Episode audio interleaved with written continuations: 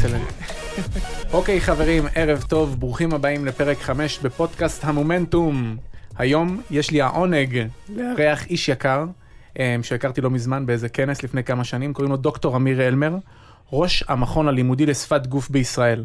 אז אמיר אלמר, ערב טוב, וולקאם. ערב טוב, וולקאם. וולקאם, וולקאם. וולקאם, וולקאם. טוב להיות תודה. כאן. טוב שאתה כאן, ותודה רבה שהקדשת זמן והגעת אלינו. אוקיי, אמיר, אמ, למי שמאזין לנו כרגע, ואולי אה, עוד לא שמע את השם שלך, אז הייתי שמח שטיפה תספר עליך, מי אתה, מה אתה, וגם אתה יודע איפה, איך התחלת בכלל בכל העולם הזה של שפת גוף. אז שפת גוף, זה לא שקמתי יום אחד ואמרתי, אוקיי, אני מחליט שפת גוף. הרבה כבר מכירים את הסיפור, נולדתי באפריקה, בניגריה שבאפריקה, ותמיד עניין אותי עניין של התנהגות, התנהגות של חיות, של בני אדם, ותמיד הייתי גם אאוטסיידר. יש לי הפרעת קשב וריכוז, ועוד כל מיני הפרעות שנלוות לדבר הזה, כי זה, מה? כי זה אף פעם לא בא לבד, זה תמיד אחד פלוס אחד. מי שיש לו הפרעת קשב וריכוז, יהיה לו אה, גם OCD, או יהיה לו חרדה, או יהיה לו, אז יהיה לו עוד דברים נוספים. זה כאילו נכנסת לחנות ואמרו לך, מבצע, אחד פלוס אחד, כדאי לך. זה לגמרי. ובגלל זה הייתי סוג של אאוטסיידר, גם התחלתי לדבר בגיל מאוד מאוחר, כי שמעתי? המון שפות. Pidgin English, וגם אנגלית, וגם יורובה, כי הייתי באפריקה, נולדתי וגדלתי באפריקה. אז התחלתי ל- אה, אה, לדבר בגיל מאוחר, היה לי יותר מדי אה, אה, שפות לשמוע, וגם ככה היה לי אה, בעיות, אה, עכשיו ברח לי השם הזה, אתה יודע איך אתה מגיע לרופא שיניים, ופתאום לא כואב לך כלום. עזוב, לא כואב לי כלום. מה זאת אומרת? אז עכשיו כאילו התחלתי לדבר ושכחתי. יואו, אתה מבין? אז way, זה גם כן, זה בדיוק אחת התופעות. אז אה, רגע, איפה אנחנו בכלל? אנחנו עכשיו... אה, בז'בוטינסקי, טוב, הבנתי. אה, אני- יש לי, זה נקרא התנתקויות. כאילו, אני מתנתק פתאום לגמרי, שחט. אבל עכשיו חזרת. אז כן, כן, וואי, כן. זה קורה לי גם, איזה קטע שאתה אומר את זה. כן, כן. ומה שקורה, בכלל, תשמע, לנו לגברים בכלל נראה לי שזה קורה. כי אנחנו מגיעים לסוף היום, אנחנו חייבים רגע להתנתק ממה שהיה כל היום. לנו יש את זה יותר מהגבר, מהנשים. נשים ישר מגיעות הביתה, לסדר את הבית, להכין אוכל, טה-טה-טה, אנחנו רגע טלוויזיה, תני לי. תני לי רגע לעשות אה, פאוזה ממה ש... ו- כן. ש... או מאיזשהו משחק גיימינג, תני לי רגע, לעכל את מה שעברתי היום. תסיים את היום הזה. אז אה, איך, איך, איך בעצם אז בכלל שוב פעם הגעת לעולם הזה של שפת גוף? אז הייתי נורא, מה שנקרא אובזרבר. מה, מה, הכוונה? מתבונן. אוקיי. כלומר, מתבונן. לא נכנס לסיטואציות, כי לא יודע להתנהל בסיטואציות, לא מבין גם את המלל שנאמר, אז עומד בצד ופשוט מסתכל על הסיטואציה. שפת הסימנים, כאילו, ובדיעבד, אני קורא לשפת גוף מדע התבוננות. וזה ממש זה. ותוך כדי שהתבוננתי, שנים על גבי שנים, אתה מתחיל להבין את הסיטואציה, אתה מתחיל להבין מי נגד מי, למה זה ככה, למה זה פה. יש גם משקל, משקל גדול גם למשפחה שבה נולדתי, משפחה מאוד ביקורתית. אז אתה חייב לדעת מראש, כדי לא להיות תחת ביקורת, אתה חייב לדעת לצפות מראש תהליכים שיקרו. תן לי דוגמה. וואו. אם זה עניין של מבחנים שהייתי מביא הביתה, אוקיי. אם זה עניין של אה, איך הייתי מתלבש, כל פיפס קטן יש בי... זה טוב, זה לא טוב. קיבלתי 90, למה לא קיבלת 100? אשכרה. כן. אני, תמיד יש תגובה. תמיד, זה לא משנה מה, אין, אף פעם אין, בדיוק. תמיד יהיה איזה משהו. ואז מהתגובתיות אתה לומד, רגע, איך אני יכול בכלל אה, לעקוף את המקום הזה?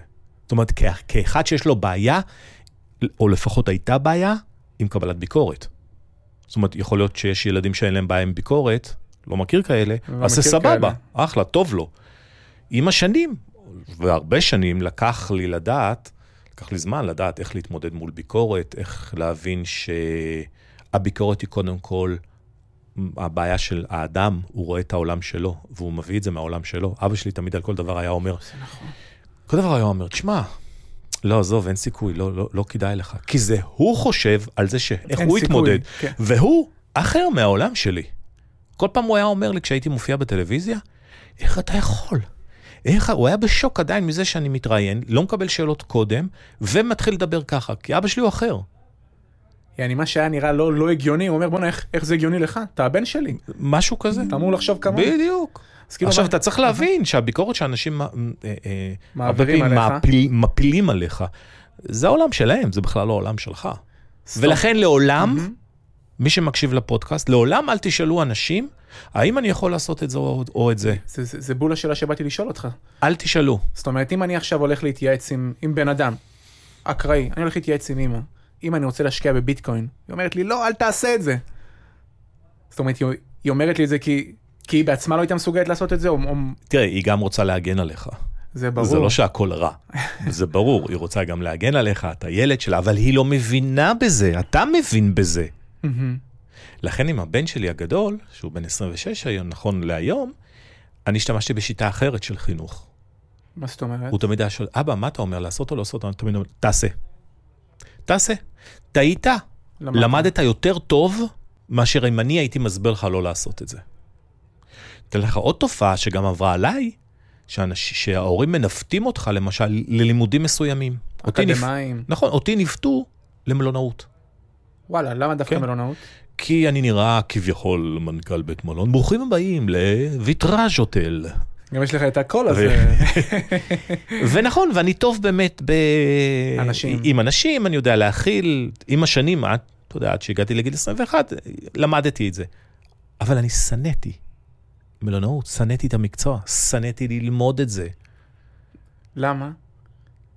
כי הרגשתי שזה לא מקום מספיק, שאני לא, שאני לא אשמע אליטיסט כזה, לא, לא מספיק עמוק בשבילי. מהמם.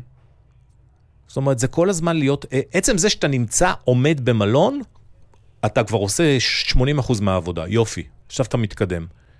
זה לא עניין אותי, עניין אותי לחקור, להעמיק, להבין, לראות. אין שם, אין שם, זה לא קיים במקום הזה. את האמת, אני, בגלל שעבדתי גם בתיירות, כשאתה אוקיי. אומר את זה, אני מסתכל על זה, אני מתבונן בזה, וזה נכון מה שאתה אומר. זה, אין, אין בזה, כאילו, זה שטחי מדי. בדיוק, אין, אין שם כאילו לאן, אה, לאן אתה צומח, לאן אתה משהו עושה משהו משמעותי יותר. בדיוק. אז, אז מה אני עושה? א- א- אין לי עומק, וזה זה נורא, זה נורא. לכן גם לא שרדתי בזה מספיק זמן. אמנם הייתי מנהל קבלה, מנהל משק באילת, והקו היה מאוד ברור, שעוד לפני גיל 30 אני כבר אהיה מנכ"ל של מלון, לא גדול, אה, בינוני, זה ברור. אבל באיזשהו שלב זה בא עם הניסויים הראשונים הגרועים שלי, ועם אילת, העיר שלא התאימה לי. ואז אמרתי, פאוזה, פאוזה, אני צריך לתקן, אבל אני לא יודע איך לתקן. למה אני לא יודע איך לתקן? תשאל אותי למה. למה. אתה לא יודע איך תן לתקן? בראש, תן בראש, או, למה? כי לא אני עשיתי את הטעות. ההורים בום, שלך עשו את הטעות. יפה מאוד. ואם מישהו אחר עושה את הטעות בשבילך, אתה לא יודע לתקן, כי אתה לא עשית מה? מה לא עשית? את הטעות. מה בטעות לא ה- עשית? תן לי בראש! את, את ההחלטה. לא אתה קיבלת את ההחלטה, מישהו קיבל אותה עבורך. בדיוק. אז עכשיו מעניין לא אותי... עשיתי, לא קיבל, לא, לא עברתי תהליך קבלת החלטות. אז אם לא עברתי את התהליך, אני לא יודע איפה בתהליך עשיתי טעות, כי לא אני עשיתי את הטעות. אז מתי אתה קיבלת החלטה משמעותית עבור החיים שלך, והתברר בדיעבד שזו הייתה טעות, אם הייתה כזאתי? שאני, שאני? כן. החלטה שאתה קיבלת עליה. אה, אבל אני מושלם. אני יודע. מה זאת אומרת? בגלל זה אתה יושב פה. הניסויים הראשונים, שזאת הייתה החלטה שלי, זה טעות שלי, ולכן ידעתי איך לתקן אותה. אז למדת ממנה. ממנה למדתי. להבין מה נכון לך ומה לא. בדיוק, ולכן הניסויים השניים שלי, אני שומע צפצופים של ציפורים, אני רואה פרחים. אני מקווה שהיא שומעת אותנו. אז אני יודע, אז, אז אני עשיתי את הטעות, אני קיבלתי, אני הייתי בתהליך קבלת החלטות, אני עשיתי את זה, אז אני יודע איפה טעיתי, מה טעיתי, מה הניע אותי לעשות את התהליכים, למה עשיתי את זה, אה, על איזה צרכים זה בא לענות לי, וכמה שהצרכים האלה בעצם לא היו אמיתיים בכלל, אבל אני עשיתי, אז אני יודע לתקן. במקצוע, אה, לקח לי הרבה יותר שנים. מה זאת כי, אומרת? כי אני לא, לא אני עשיתי את הטעות, עכשיו אני מתחיל לשאול את עצמי, מי אני, מה אני, מה אני, מה. איזה- איזה- מה? איזה גיל זה? מה? את כל השאלות הכואבות. זה שאנשים- בעצם כל השנים, כל השנים, מהרגע שהתחלתי ללמוד מלונאות, שזה בעצם היה, כבר בצבא ניגשתי למבחנים לתדמור, וואלה, שהיום תדמור כבר לא קיימת, יש תדבור בישול. יש מה? של בישולים, בית ספר לבישולים. נכון, נכון, זה גם, זה גם, בדיוק. אז למדתי גם בישולים, טבח, אני, נו, בחייאת רבאק. למה? תפור עליך, אמירות. זה, זה כאילו, יש לי כל כך הרבה דברים ש... לא, לא, קונדיטוריה. אני לא... ת- ת- מה זה, כל דבר שהייתי מכניס למיקרו היה מתפוצץ שם, או, או, או בתנור היה נשרף. לא, זה, זה לא אני, זה לא אני. יש איזה מישהי, אני לא יודע אם יום אחד נפגש, נפגוש אותה, אולי מירב מאשדוד, אז בקונדיטוריה, בלי שאף, בלי שאף אחד ישים לב, היא הייתה עושה לי את העוגות. היא הייתה עושה עבורך את העוגות. כן, כן, כן. אני לא יודע, זה לא אני, אני לא יודע לעשות את הדברים האלה. אז מתי קורה שאתה שואל את עצמך את השאלות הקשות האלה? מי היום, מהרגע שהלכתי, כל הזמן שאלתי את עצמי, זה בכלל לא אני, זה לא מתאים לי, אז מי אני, מה אני ומה. כשבראש, אני רציתי להיות שחקן, שחקן. כן. ואז שאלתי את זה ההורים, מתקשר לשפת גוף גם, שחקן, ביג ברור, טיים. נכון, ואז שאלתי את אימא שלי, תגידי, להיות שחקן או להיות כאילו מלונאי, כי זה מה שהיא רצתה שאני אהיה כל הזמן. אז היא אמרה לי, מלונאי. אמרתי, אבל אני רוצה להיות... מראש. נכון, בדיוק. לא הייתי צריך לשאול אותה. לכן אני אומר לכם, אל תשאלו אף אחד על הרצונות שלכם ועל השאיפות שלכם. פשוט לכו, תגשימו אותם, תטעו, אין שום בעיה, תדעו איך לתקן את זה, כי אתם טעיתם, לא מישהו אחר טעה בשבילכם. שמע, זה בומבה. כי אני חושב שאנשים לפני שהם מקבלים החלטות משמעותיות בחיים, בין אם זה ללכת ללמוד משהו, או בין אם זה עבודה חדשה, או בין אם זה זוגיות, או בין אם זה אפילו להשקיע בנדל"ן, מה שאנחנו עושים פה, נכון? חייב להתייעץ. אני צריך לדבר עם ההוא, וההיא, והפה, והשם, והזה. עם מי כן זה נכון להתייעץ, אם כבר? אם כבר, אתה יכול להתייעץ, וגם זה... אתה יודע מה? יש לי תשובה. רצו עליי הרבה תשובות. תתייעץ עם האני שלך בעוד 20 שנה. בום. זה עמוק, הסתכלתי, הבנתי. מדהים. עכשיו, עם השנים אתה גודל, ואתה גם מקבל החלטות חדשות. איך העולם הזה של שפת גוף משפיע על החיים שלך? איך זה נכנס לחיים שלך? תראה, זה חקרת אותו מגיל קטן, אני מבין. מאיזה גיל זה היה? נכון, נכון. וואי, אני לא יודע, זה לדעתי... אפס. אני זוכר כל מיני אפיזודות מגיל שלוש שאני נמצא ב... ב- שהגננת צועקת עליי בניגריה, שמה אותי בפינה, ואני מבין שהיא טועה, ובסיטואציה, ואני בורח מהגן בגיל שלוש באפריקה, ואז, ואז כולם מתחילים לחפש אותי. ואני שומע אותם מחפשים אותי, ואני אומר, לא, אני אעשה להם בכוונה. צעקתם עליי? תסבלו קצת. תיכנסו ללחץ. בגיל שלוש. בלאגן זה, טרוריסט. זה, זה, זה באפריקה, אלוהים, זה, זה, ניגריה זה העול- העולם השלישי. זה לא איזה זה לא פתח תקווה. דרום... בוא, גם פתח תקווה לא רחוקה מהעולם השלישי. כן. אז אה, מה הייתה השאלה? אני רציתי להבין מתי החלטת שאתה לוקח את, אה. ה, את, את התחום הזה ברצינות. אז זהו, זאת אומרת, זה- מעבר ל- להסתכל על אנשים, להתבונן. אז אני אגיד לך, אה, אה, אז זה היה שם כל הזמן, אחרי זה כשנגיד כשהייתי מנהל קבלה, מנהל משק, כל האפיזודות, כל הזמן הייתי תחת אה, אה, על איך אה, להשפיע על אנשים. איך, נגיד, אני זוכר את הפעם הראשונה שפיטרתי בגיל 24, אני, שזה ילד, מנהל משק, מפטר את אחד העובדים שלי. הוא היה ממאוריציוס. מגן עדן. וכן, עד היום יש להם בעיה בחדרנים, לקחת חדרנים ב... בבתי מלון באילת. חסר להם תמיד כוח אדם. היינו יורדים לים, אהה, מוצאים עובדים זרים, נותנים להם להתקלח, ולכת תסדרו מיטות. אשכרה. כן, כי לא היה עובדים. ישראלים מקום לא מוכנים לעבוד. לאכול. ישראלים לא מוכנים לעבוד, זו עבודה קשה. מאוד. קשה, קשה. אני זוכר אז, אני רזיתי המון, וואי, כל היום הייתי על הרגליים. אבל זה היה כיף לא נורמלי בהקשר הזה, שהייתי, עבדתי עם, אה, עם תרבויות שונות. בהקשר הזה זה היה כיף. מהמם. כשהייתי מנהל קבלה, סבלתי. מנהל משק, מאוד נהניתי. מה מה זה מנהל המשק בדיוק? זה לנהל את כל אה, הנושא של אגף חדרים מבחינת אה, ניקיון, מהמם. וגם את החצר, זאת אומרת, גם את הבריכה ואת החצר מבחינת ניקיון. יש לך לרוב שלוש משמרות של, אה, תלוי בגודל המלון, 100 עובדים. מהמם. סך הכל כולל כל השטחים הציבוריים, גננים והכל, הכל, הכל. אני זוכר את הפעם הראשונה שפיטרתי אה, עובד וגם איך הוא הגיב. או, אתה מבין? הוא היה איך- בשוק, הוא- איך- איך הוא הוא בכה? וברח. אשכרה. כן. קלאסי ל... כמו בגן בגיל נורא... שלוש. מישהו עשה לי אה, מראה. ובהקשר הזה, אה, אתה יודע, ואז אתה לומד אינטראקציות עם אנשים ברמה לאט לאט יותר ויותר גבוהה. כשחזרנו לתל אביב, כשאני החלטתי להתגרש ולחזור לתל אביב, עזבתי בכלל את המקצוע ונכנסתי לנושא, לנושא של מכירות.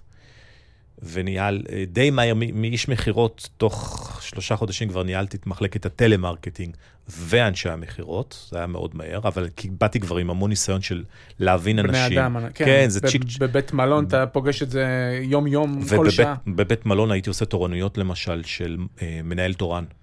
זאת אומרת, היה פעם בשבוע שהייתי נשאר, מ, הייתי נשאר אחרי המשמרת, אחרי העבודה 9-5, ב-5 עד 12 בלילה נשאר לעשות מנהל תורן. זאת אומרת, כל דבר שקורה במלון, מיד מגיעים אליי. הפריזר לא עובד, הלקוח פה מתלונן, ועכשיו, עוד פעם, אני בן 24. 24, 25, ואחריות מטורפת, שזה יתרון לאנשים צעירים לרדת לאילת ולהתקדם מהר ולקחת אה, אה, וללמוד מהר מאוד דברים כאלה, כי יש, בשום מקום אחר זה לא יקרה לך דבר כזה. אני זה- חושב זה- לפחות זה להיום. היה אוניברסיטה ממש ללכת לשם. בהקשר הזה זה היה נכון. ו- ולכן כשבאתי חזרה, כבר באתי מאוד, באתי חזרה, כאילו, חזרתי לתל אביב, באתי, אף על פי שאז תמיד, תראה, גם, גם כשהיינו בניגריה, אחרי זה היינו בהמון מדינות בעולם.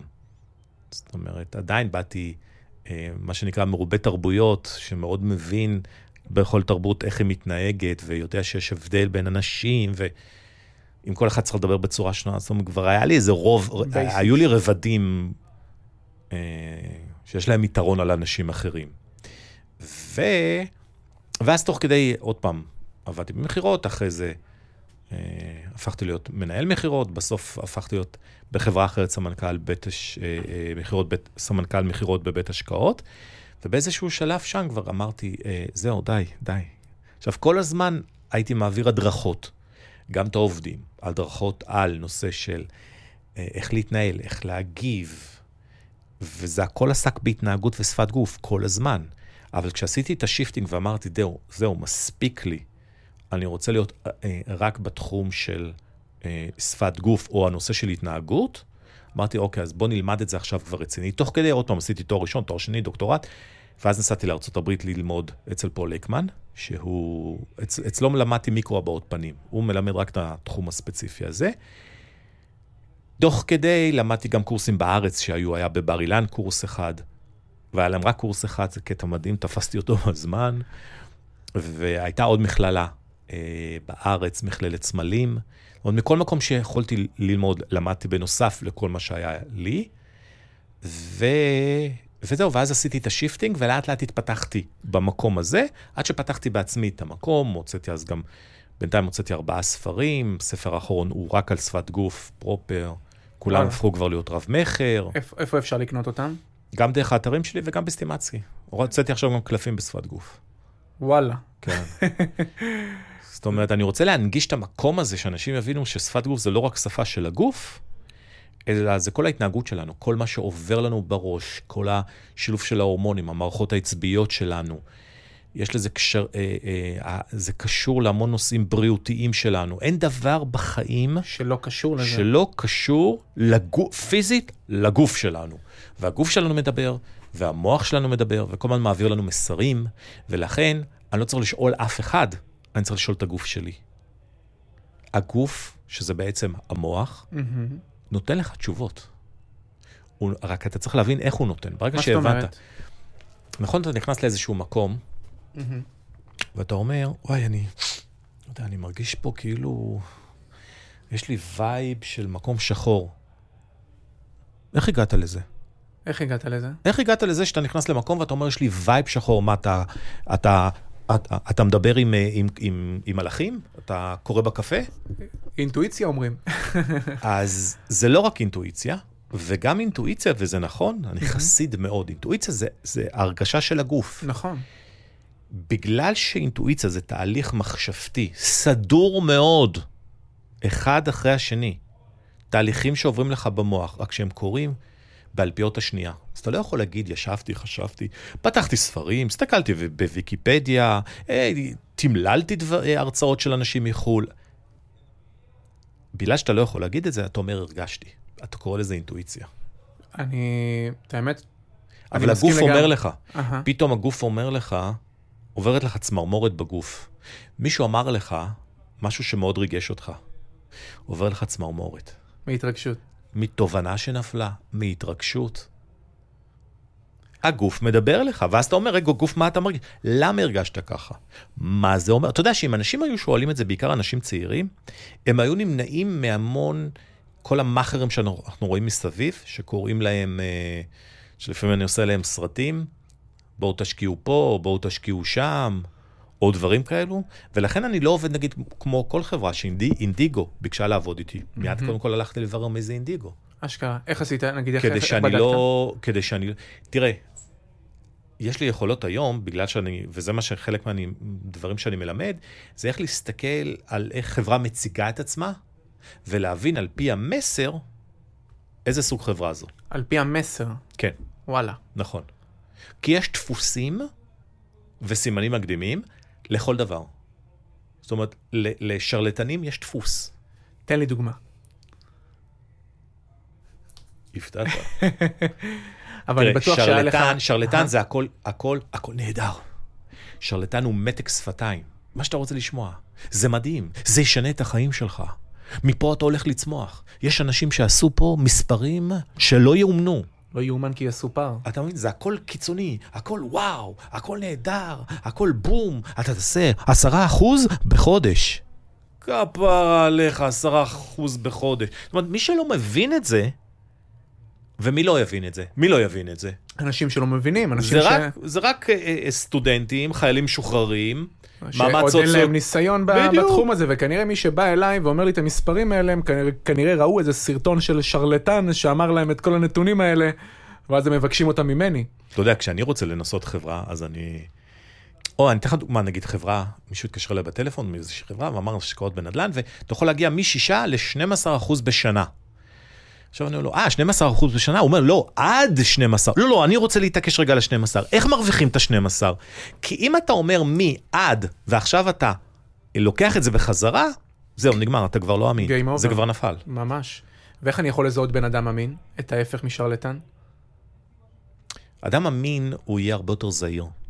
הוא גם מאוד יקשיב לך, לפני שהוא נותן את הספיץ שלו. עכשיו, פה אני נכנס באמת לעניין של יכול להיות שאתה אתה, אתה, אתה אדם אמין, מהמם. אבל המסר לא עובר טוב. וזה גם קורה. ממה זה יכול לקרות? מזה שהבן אדם לא יודע להעביר מסר, מהמם. שהוא לא למד איך להעביר מסר נכון, ומזה שהוא ראה במקומות אחרים, וואי, הנה, להם זה מצליח, הוא עוד לא יודע, הוא חושב שזה מצליח, אז בואו נעשה copy-paste. ואז הוא טועה במסר, כי הוא לא מעביר את המסר שלו. זאת אומרת, אל תנסה לזייף מי שאתה לא. אתה יכול לזייף את מי שאתה עוד 20 שנה, סבבה. כי חלק מזה קיים בך. זה אין לי בעיה. אני מבין, ואת האמת גם אני, אני, אני רואה את זה, כי באמת יש אנשים שעושים copy paste, ואז זה יוצא לא אמיתי, זה יוצא כזה מזויף, ואני כן רואה שזה בסדר, לדוגמה, לקחת ידע מבן אדם, לא לעשות copy paste, להפוך את זה לשלך ולהוציא את זה ממך כאילו זה בסלנג שלך, תראה. ב, ב, בסטייל שלך. או, או, בדיוק. הרי כולנו, בסופו של כי דבר, גם אתה אגרת את הידע של השפת גוף שלך מאנשים אחרים, אני מתאר לעצמי. והפכת את זה לשלך, ל... ל... נכון, וחלק, וחלק, יש לי תורה שלמה, שזה רק אצלי, כי היתרון שלי שאני עובד בשטח. אין מרצה אחד במדינת ישראל שעובד בשטח בשפת גוף כמוני. זה לא קיים, כי אני עד מומחה. מה זאת אומרת בשטח? נגיד, בשטח, בשטח, לא רק הרצאות, בשטח. בשטח זה אומר להתלוות לאנשי עסקים. זה אומר להיות וואלה. עד מומחה בבתי משפט. זה אומר לעבוד עם השב"כ ועם המוסד. זה אומר שזיהיתי מחבל שנה לפני שהוא הפך להיות מחבל. שוט, מעניין אותי, שב"כ, מוסד, מחבל, מה היה שם? זה מציל חיים הדבר הזה, אם אתה אומר. נכון. עכשיו, יכול... לא רק בזה זה מציל חיים, תכף אני אדבר על זה. יש לי לקוח שלמד, תלמיד שלמד, ואחרי שהוא למד הוא היה צריך לגשת לניתוח, והוא הלך בין כמה רופאים, והוא אמר לרופא הזה, אני לא אלך, קוראים לו נוח, לרופא הזה אני לא אלך, הוא עשה אצל רופא אחר, והרופא שהוא כן, עשה אצלו? בוא, שהוא לא עשה אצלו, שהוא. בחר לא בגלל, בוא נגיד שהיום הוא כבר לא רופא. אשכרה. זאת אומרת, הוא קלט דברים מסוימים, קוראים לו נוח נייג'יץ', ניידיץ'. הוא קלט לבד או בעזרתך? שהוא אמר לי, לא, לא, אחרי הלימודים אצלי, הוא לא התייעץ איתי. אה, וואלה. אחרי שהוא למד, היה לו מספיק את הידע. חשוב זה. וכשהוא אמר לי את זה, זה היה לי, וואו, וואו. זאת אומרת, לא משנה כמה אני יודע לאיזה עומקים אפשר להגיע, כשמיש, כשתלמיד שלי או מישהו שלימדתי אותו מגיע אליי בסיטואציה כזו, אני אומר, זהו. זה אתה יכול? לצאת לפנסיה. זהו, עשית את שלך. נגמר. עכשיו אני חוזר רגע ל... לפני אה, שמונה שנים, מהמם. התראיין בוויינט, סיפור מאוד ידוע, התראיין בוויינט המחבל של בזק, שהוא עוד לא היה אז מחבל, ראיינו אותו, בעקבות אה, אירוע אחר שהיה בהר נוף, שהבני בליעל אה, נכנסו לבית כנסת ורצחו אנשים בתפילתם, כשהם מתפללים, ואז ראיינו אותו, ובצורה שהוא, אני מסתכל על זה, ובצורה שהוא מתראיין, אני אומר, משהו לא מסתדר לי. המלל הרגשי שלו לא, לא, לא מתאים לי בכלל לשפת גוף הרגשית שלו, לא מתאים לי, מה, יש פה סתירות מטורפות. עכשיו, כל מה שראיתי זה רק את הפנים. וזה נהדר, כי אנשים אומרים, נגיד, בז- בזום אי אפשר לקרוא שפת גוף. אני לא צריך, זה בסדר, זה בסדר. מספיק את הפנים, את, את האזור הזה, ויש, כי יש את הטון דיבור, יש הבעות פנים, יש נגיעות לא מודעות בהבעות פנים, שזה פיתוח מאוד חזק שלי, הבעות לא מודעות, אה, נגיעות לא מודעות בהבעות פנים. יש תנועות עיניים, יש כל כך הרבה דברים שנמצאים, אה, שנמצאים פה, שזה הספיק לי. הדילמה שלי הייתה, האם אני, האם מה ש... האם, קודם כל, אמיר, אולי אתה הזוי. כלומר, אתה הולך עכשיו להגיד, אה, מה אני עושה עם זה? מה אני עושה עם המידע שיש לי? למי אני פונה? שם עכשיו, לא היו לי קשרים. ש- שאתה רואה מחבל, שאני רואה ואתה אומר, ואני לא חושב, מסתדר. כן, ואני חושב שהבן אדם הזה מסוכן, צריך לעצור אותו. יש סיכוי שהוא יהיה מחבל. אז מה אתה עושה? אז אני מתלבט עם עצמי, עוד פעם, ואתה יודע, מתלבט, מתלבט. אומר, אולי אני אעשה על זה סרטון, ואת הסרטון אני אנסה להפיץ, וכי אז לא היו לי קשרים, ו... ונראה, לא יודע, נראה מה יקרה. אז אני עושה את זה, ואני גם לוקח סיכון. אני אמרתי לעצמי, אם הוא מגיש נגדי תביעה לשון הרע, רץ לי בראש, רגע, איזה עורך דין אני מכיר שיוכל להגן עליי בקטע של לשון הרע. אשכרה, אז כבר חשבת מלכתחילה איך אתה יכול ש- לפתור את אם... נכון. שיכול להיות שאני טועה. ואמרתי, אמיר, רגע, אם אתה טועה, אז עזוב, אל תעשה. אבל תקשיב, זה, זה בער, זה בער בי. אמרתי, אני, אני כל כך בטוח, אני יוצא עם זה. ואני מוכן. לקחת, מוכן לקחת את הסיכון. שנה אחרי זה, טלפון בבוקר, אמיר, אתה זוכר שעשית את הזה, אתה יודע? כן, אני זוכר, אתה יודע, אני עוד חצי רדום. זה. אז הוא היום אה, הרג, אה, הוא מחבל, היום. הייתי בטוח שעובדים עליי. אשכרה. כן, אבל זה אחד החברים או אחד זה, עובדים, עובדים, עובדים עליי. יש, יש לי חברים כאלה שעובדים. אנחנו, אנחנו כאלה. אוהבים לעשות אנחנו- אחד על השני כל מיני, כל כן. מיני שטויות כאלה. אה, קיצר, חמש דקות, עוד טלפון. יואו. אחרי זה עוד אחד, ואחרי זה כבר התקשרו אליי מאיזשהו עיתון. אמרתי, אוקיי, אוקיי, אוקיי, וואי, היה לי צמרמורת מטורפת, אמרתי, לא ייאמן, זה באמת קרה. ואחרי זה אמרתי, רגע, מה זה קרה? זה אומר שבן אדם נרצח. לימים, אה, הילד של האדם שנרצח רצה להגיש את הסרטון, לקח את הסרטון כדי להגיש אותו כראיה בבית משפט, ומשפט נגד אה, בזק. כי כאילו יש פה עובד של בזק שמישהו, שהם היו צריכים להבין, בגלל שפרסמתי, שיש אדם מסוכן. אה, זהו, אז היו לזה המון המון פרסומים, ראיינו אותי מכל העולם על הדבר הזה, איך אפשר להס- להס- להסתכל על בן אדם ולצפות, לא עניין של חמש דקות. זאת אומרת, אתה רואה אותו ברחוב, הנה אתה קולט שהוא הולך להיות מסוכן, יש לו, אלא, אתה אתה מדבר שנה מראש, וואו. להבין שהבן אדם הולך להיות מסוכן. עכשיו בוא תלמד אותנו איך עושים את זה. זה באמת הימור. ואז, ו- ואז מי מתחיל לעבוד איתך? כאילו, זה להציל חיים פה, זה יחידות, כבר, זה, נכון. זה משמעות יש, אחרת. יש יחידות מסוימות בכל, גם במשטרה, גם במוסד... כן, יש יחידות מסוימות ש, שאחראיות על דברים מסוימים, שאפשר, אה, שאפשר לעבוד איתם. אני אתן לך דוגמה אולי ליחידה שכן אפשר נגיד להגיד, יש יחידת משא ומתן במשטרה. זו יחידה שהיא מנהלת משא ומתן עם המתאבדים מה, מתאבדים מהגגות. אז גם, איך אתה מה זאת נמצא אומרת עכשיו... מתאבדים מהגגות? אנשים לא יודעים, אבל יש המון אנשים שקופצים מהגגות. ישראלים. כן. אשכרה. בארץ. משא ומתן עם המתאבדים מהגגות. נכון. וואו. נכון. ופעם הייתי בהרצאה של אה, מנהל משא ומתן כזה של NYPD ניו יורק, של איך הוא מסביר איך הם מתמודדים עם זה. קיצר, אז, אה, אז שם להדריך את האנשים שבמשא ומתן. איך אתה ניגש לבן אדם? כל מילה שאתה אומר, כל תנועה שאתה עושה, משמעות ענקית. היא, היא מכריעה גורל. הטון דיבור, באיזה טון דיבור אתה מבטא את עצמך, כדי שהצד השני ירגיש כמה, המון דברים. אחד, שאתה לא מתנשא עליו. שתיים, שאתה לא מאיים עליו. אתה מבין? שלוש, שאתה לא אובר רכיחה. כאילו יועצת בית ספר, ואיך זה מרגיש לך, ובואו ניכנס ונדבר על. דוון. לכי, אני כבר מעדיף לקפוץ מאשר לדבר איתך. זה, יש פה, אתה מבין, על כל דבר קטן זה עולם ומלואו. איך אתה אה, מתמודד עם זה. ומדברים של מצילי חיים,